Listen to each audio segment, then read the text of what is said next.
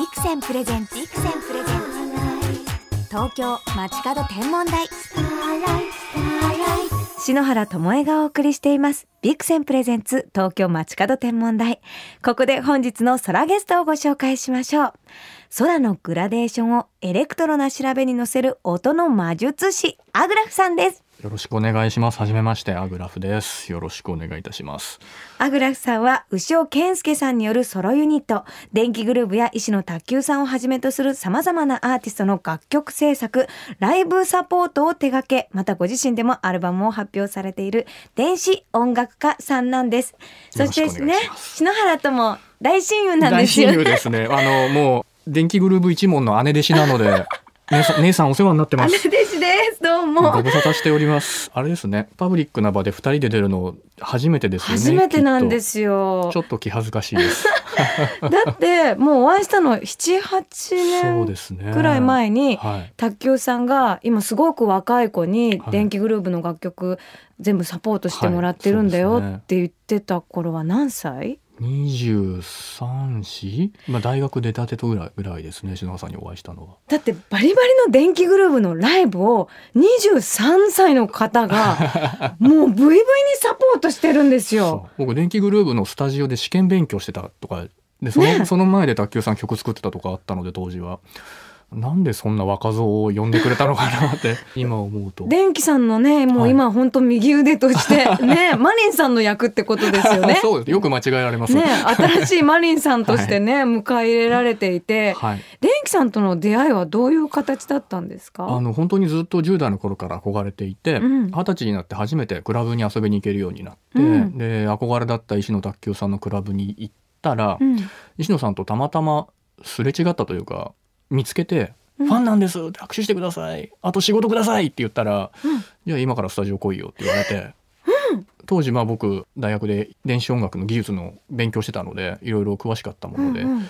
そういうやつちょっと若いやつ欲しいからお前ちょっとスタジオ一緒に来てアルバム作ろうぜっていうところから始まりました。もう1 2 3年前ずっと一緒にやってますね。じゃあ卓球さんの一声。そうです。僕もだから20にして石の卓球をナンパするっていう偉業を果たして。果たして。でもやっぱりそれぐらい牛尾くんは本当に音楽に長けていて私も 私もすごいコンピューターでわからないことがあると 遠隔操作で全部やってましたね。問題解決してくれてで私ももうちょっと音楽のこと勉強するの何読んだらいいと思ってたら波形の本を 渡されてこれは。これを読んでくださいみたいにやってましたね。波形から学ぶんだと思って諦めましたけど。あ今でも覚えてますけど電気グルーヴのスタジオに行く道すがら知らない電話番号からかかってきて、うん。それ電話出たら朝倉大輔さんだったんですよ。はい。で「ともえちゃんがこういうふうに言ってるんだけど牛尾君こういうふうにアドバイスしてあげてこういうふうにやってあげて」みたいな感じで朝倉大輔さんからええ。篠原さんのあの制作を託されたことがあって ななんていう僕はすごい立場になったぞって思ったのを覚えてます。そうなんです。それまでずっと大ちゃんに聞いてたんですけど大ちゃんが、あの、牛尾くんの方が詳しいんじゃないのって言って、多分ね、大ちゃんが大変だった んだと。何でもわかんないこと聞くから。そうそれで一緒に篠原さんのお宅にお邪魔して一緒に曲作ったりしてましたねすそうなんですよ。あの曲何だったっけ？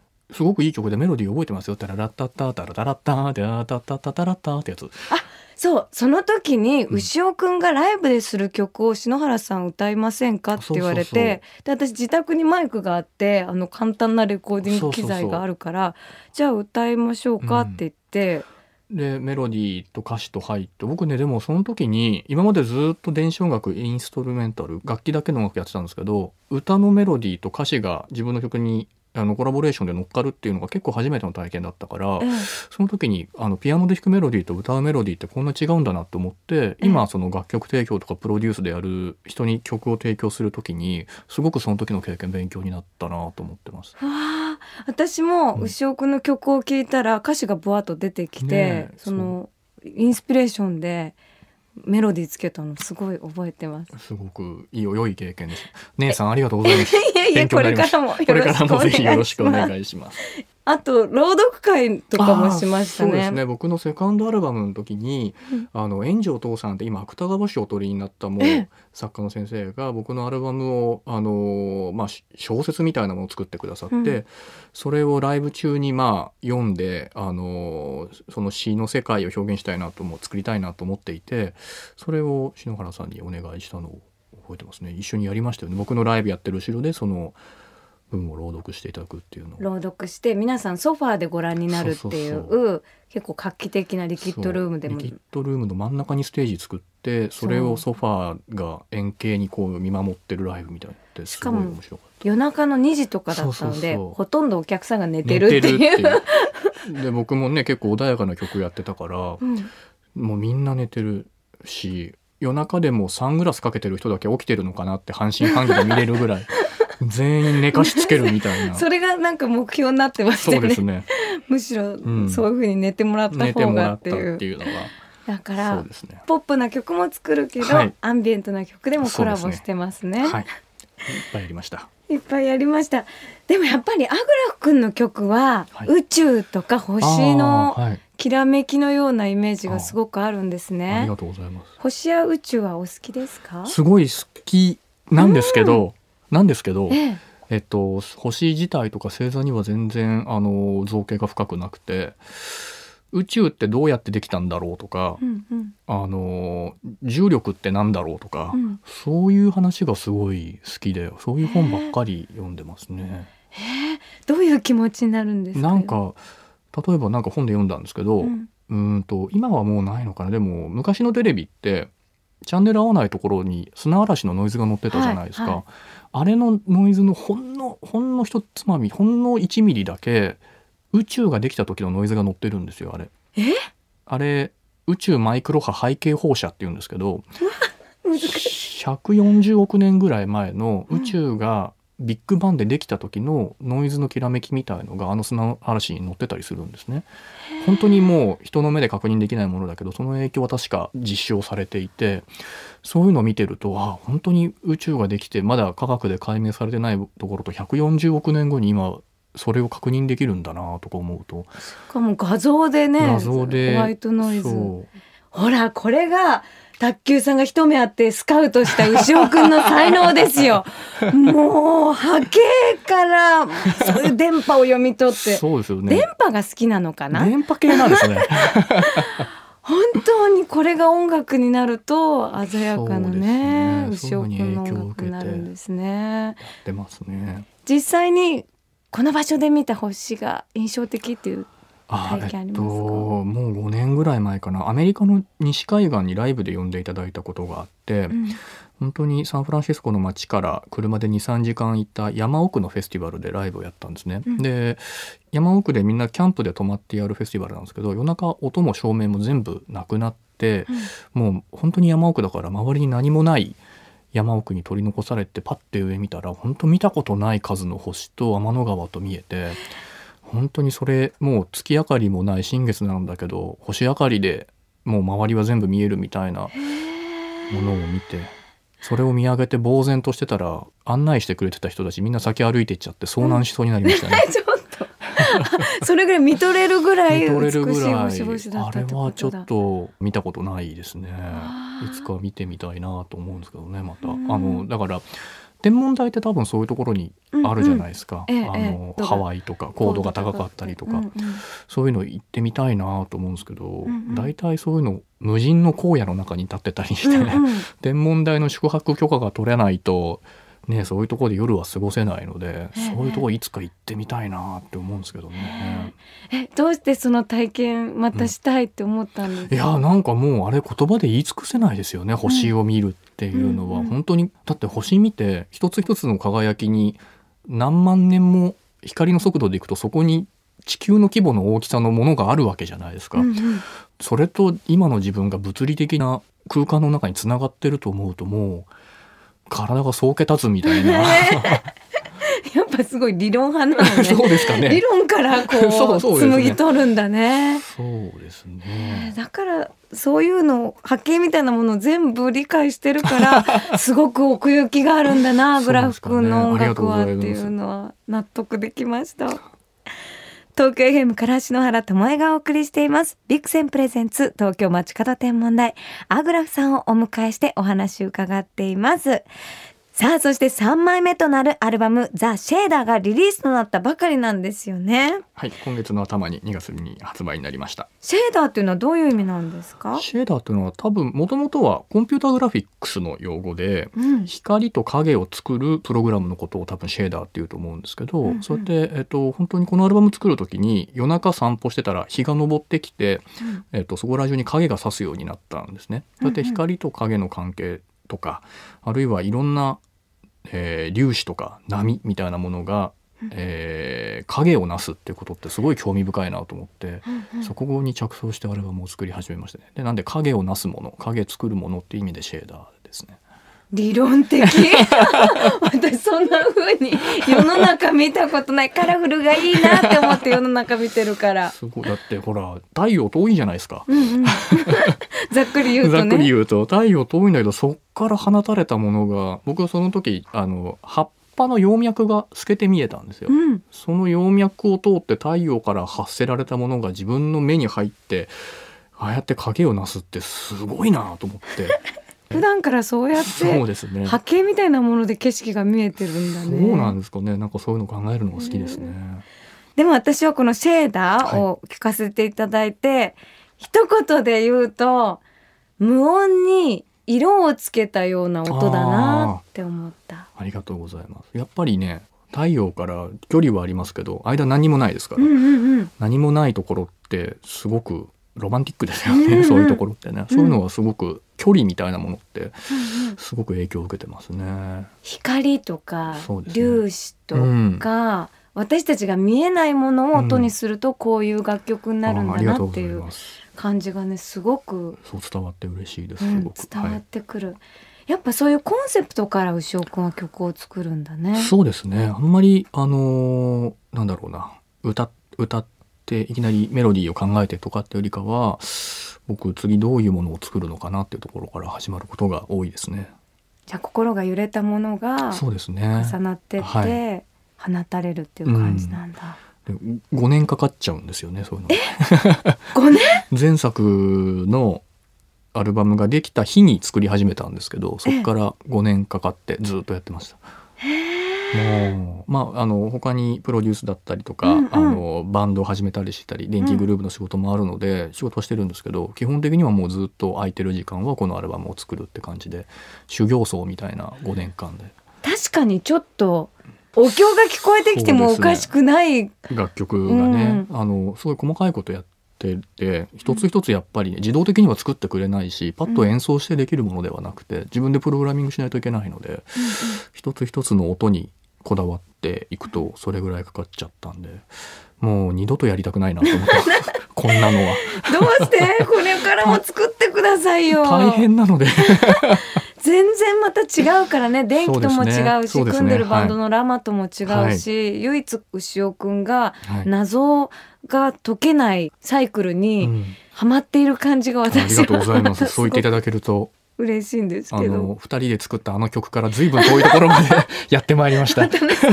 その2つをね 比べて聞いてはい。楽しんでいただけると思います。だって牛尾くんのファーストアルバムの「A Day Faces」では、はい。日が暮れまた明けていく様。をそうですね。表現していったっていう。なんかファーストは本当に、えっと CD を出すつもりもなくて、うん。自分が夕焼けとか夜明けが綺麗な場所僕川沿いに当時住んでて、うんうん。その川でずっとぼーっと散歩してるのが好きでそこの散歩のサントラとして作ったものなんですね。えで夕焼けで誰もいない時に一人で日が落ちていくのを見ててでそこに星が出てきてでその星がまた暮れていって日が反対側から昇ってきてみたいなのを一つ一つこう折りたたんでいくというか、うんうん。同じ一つの曲の中にそのうんうん。フェイズ、層を一つ一つ塗り重ねていくみたいな感じで曲を作ろうと思ってそれはもう自分のさ散歩のサウンドトラックだったので、うん。あのーこれ散歩のサウンドトラック？そう自分が散歩するための BGM としてを自分で作るの？作ってたんでえー。それだったのであの例えば散歩してる自分で曲作ってる途中でその曲聴きながら散歩してて、うん。あの振り返ったらちょっと工場が見えたから、うん。ちょっとあの激しいビートを入れようとか、ええ。っと車が通ってきたタイミングが良かったからここにドラム入れようとかそういうふうに作ってたので。散歩用の曲を聴けるってこと、はい。じゃあファーストアルバムでは。そう。それをなんかそれこそ石野さんに聞かせたらなんておっしゃったの？今でも覚えてるんですけど朝方まで作業2人で電気グループの曲作っててでちょっとお前最近作ってるんだったら聞かせてみろよって言ってうん再生ボタンを押してうん怖いからちょっと僕コンビニまで逃げたんですよ再生ボタンを押して。でコンビニで買い物して2人でお酒飲もうと思って仕事終わりのお酒買ってでスタジオのドアをガチャって帰ったら石野さんがすごい深刻な顔をしてるんですね。でうわ俺これが伝わらなかったらすごい怖いと思ったら振り返って「お前これは人に聞かせなきゃダメだよ」って言われたんです。でそのまま分かりましたっつってそれを当時知り合いだったディレクターに聞かせたらこれはうちで出そうって言ってあの電気グループと同じキューンソニーから出してもらったっていうエピソードがあってそれはその時のなんか身震いする感じは今でも覚えてますね。すごい嬉しかったです。泣けてくる卓球さんが言ってくれたからファーストアルバムがあって、そうです。今のサードアルバムに続いていくってことなんだ、そうですじゃあ3枚目のアルバム「ザ・シェーダー」を聞いて卓球さんは何て言ってくれましたか？えっとですねまあコメントいっぱいいただいたんですけど、最後にいただいたのは1ミリの隙もなく君は紛れもなく音楽家と呼ぶにふさわしいアーティストになった牛尾くんかっこいいよって言われたんですよ。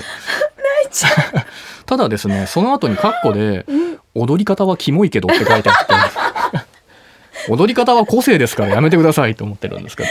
うやっぱり卓球さんだね。いい師匠持ったね。キモいんですか？ちょっとそ逆に見たいってねあ思っちゃう、の皆さんライブに来て確認してください、はい、もうなんそかれはすごい嬉しかったですね。なも。なんでしょうね。こうやってウェットに卓球さんのことをことを語るの石野さん嫌がるのかな？わかんないけどって卓球さんのことね話すの初めてかもしれないね。ちょっとなんかね僕らあの電気グループの空気感ってそこら辺がそうねなの。なかなか話しづらいので。いつも電気の空間に入ると私たちがこうやんややんや言われて「そうそうそうそう。何ですか?」って言って終わっちゃうんですよ。でそこで何を感じることもこう言えないまま過ぎていくんだ過ぎけていくからあど。の嵐が過ぎるのを待っていくみたいなところありますからね。えー。そうすごくなんかなんでしょうね可愛がっていただいてというかでもおおかげさまでという感じで。その卓球さんの一言があったらずっと音楽家としそうでてすね。頑張れるね。頑。張れるしなんか頑張らないとなって気持ちにもなりますよね。やれることは全部やろうって気持ちになるので、うわあ卓球さんこの番組聞いてほしい。いや聞かないでほしいです。聞いて聞いて。恥ずかしい。さてアグラフさんとお話ししてきましたがあっという間にお時間となってしまいました最後にこの番組をお聞きの空ガール空ボーイに一言メッセージをいただいてもよろしいですか？はいえっと僕ちょっと空ボーイなんですけど変わった空ボーイなようなので、ぜひ皆さんの仲間に入れてほしいなと思うんですけどあの、うんうん土星の輪っかがとりあえず見てみたいので。あじゃあ観測しましょ観測をぜひね。皆さん仲間に入れてください、う でも私牛尾くんにいつかプラネタリウムのライブ音楽ああやってみたい。しい。すごくやってみたいです。本当にぴったりだと思いはい、ます、そんな時にも星を見てる時にも、うん。ザ・シェーダー寄り添ってくれると思うので、ぜひ。うん聞いていただければなと思います、とっても素敵です。ぜひお手に取ってみてください。それでは発売されたばかりのニューアルバムザ・シェーダーから一曲お聴きしながらアグラフさんとお別れです。曲紹介お願いできますか？はいアグラフでラディアルパターン聞いてくださいアグラフこと牛尾健介さんでした。どうもありがとうございました。ありがとうございました卓球さん聞いてる聞かないで手のひらを筒の形に丸めて夜空に向けると見えなかった星が見える。どうしてかな？街明かりに霞んで見えなくなっている星は明かりを遮ることによって姿を現すのだ。筒から見る星はいつもよりくっきりとしている。そういえば古代日本では筒が星そのものだったそうだ。金星は融筒と呼ばれオリオンの三つ星は筒の王という三人の神様として祀られた。1000年以上も昔のご先祖様は天のドームに開いた筒のような穴が星だと思っていたのだ。そして筒は未知の世界と自分をつなぐものだった。手のひらを丸めて夜空に向ける。望遠鏡が欲しいなと思う。望遠鏡も筒の形をしている。天体望遠鏡のビクセン。ビクセンプレゼンツ東京街角天文台。まもなくお別れです。本日はアグラフこと牛尾健介さんにお越しいただきましたが星をすごく男の子っぽく愛してるなと思っていて、なんか距離のこととか光とかをなんか物理的に捉えていて、さすが理系だなと思ったんですけれども、牛尾くんと初めてお会いしたのは7、8年前に卓球さんが紹介したい子がいるんだよって言ってお食事会に誘っていただいて、その呼ばれた場所にアグラフくんがいて、なんか最初は緊張していたんだけれども、でもなんかこの子はずっと長い卓球さんの仲間になるんだろうなって、なんか会った瞬間に卓球さんの可愛がり方ですぐ分かったんですよね。でも今回みたいに星の話をしっかりするのは初めてだったので、なんか音楽家として音楽の話や星の話話をできる仲間が増えてすごく嬉しいなと思いました。これからも卓球一門の仲間として 末永く仲良くしましょうね。アグラフさんどうもありがとうございました。さあ、そして来週も篠原のお友達週間です。絶対的空アイドル、桃色クローバーの皆さんが東京街角天文台に遊びに来てくれます。桃色クローバー Z ってね、まあ一緒に盛り上がっちゃいたいなと思うんですけれども、まあいつも元気いっぱいのももクロちゃんなんですけれども、せっかくですからですね、いつもとは違うロマンチックな星空のお話も聞きたいなと空お姉さんは思っております。盛り上がりそうですよ。キラキラトークにご期待ください。それでは篠原からこの時期の星空インフォメーションお届けしましょう。夜9時頃、夜空のてっぺんには明るい2つの星が仲良く並んでいます。双子座のお兄さん星カストルと弟星のポルポルックスです。とてもよく似た明るさの星ですが、ポルックスの方が明るく一等星、カストルは少し暗く二等星とされています。この仲良しの星は日本でも二つ星や二星と二つを一組にした和名で呼ばれています。また、メガネ星、目玉星など二つの目に見立てた呼び名もあるんですよ。私ね、カニの目っていうのも聞いたことありますね。本当にお目目みたいにこっちを見てるみたいにギラーンと光ってるのでね、あの、わかりやすいです。ちょっと色もあるんですよね。ちょっとオレンジがかってるのかなまあ、今の時期バレンタインデーですからね。なんかチョコレート色の欲しいと思ってね見つけてほしいなと思っています。さあさて14日バレンタイン。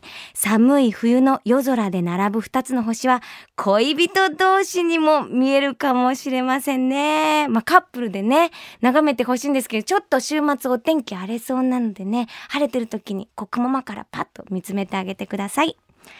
それでは素敵な星空ライフをお過ごしください。東京 FM ビクセンプレゼンツ東京街角天文台。ここまでの相手は篠原智恵でした。また来週のこの時間、星とともにお会いしましょう。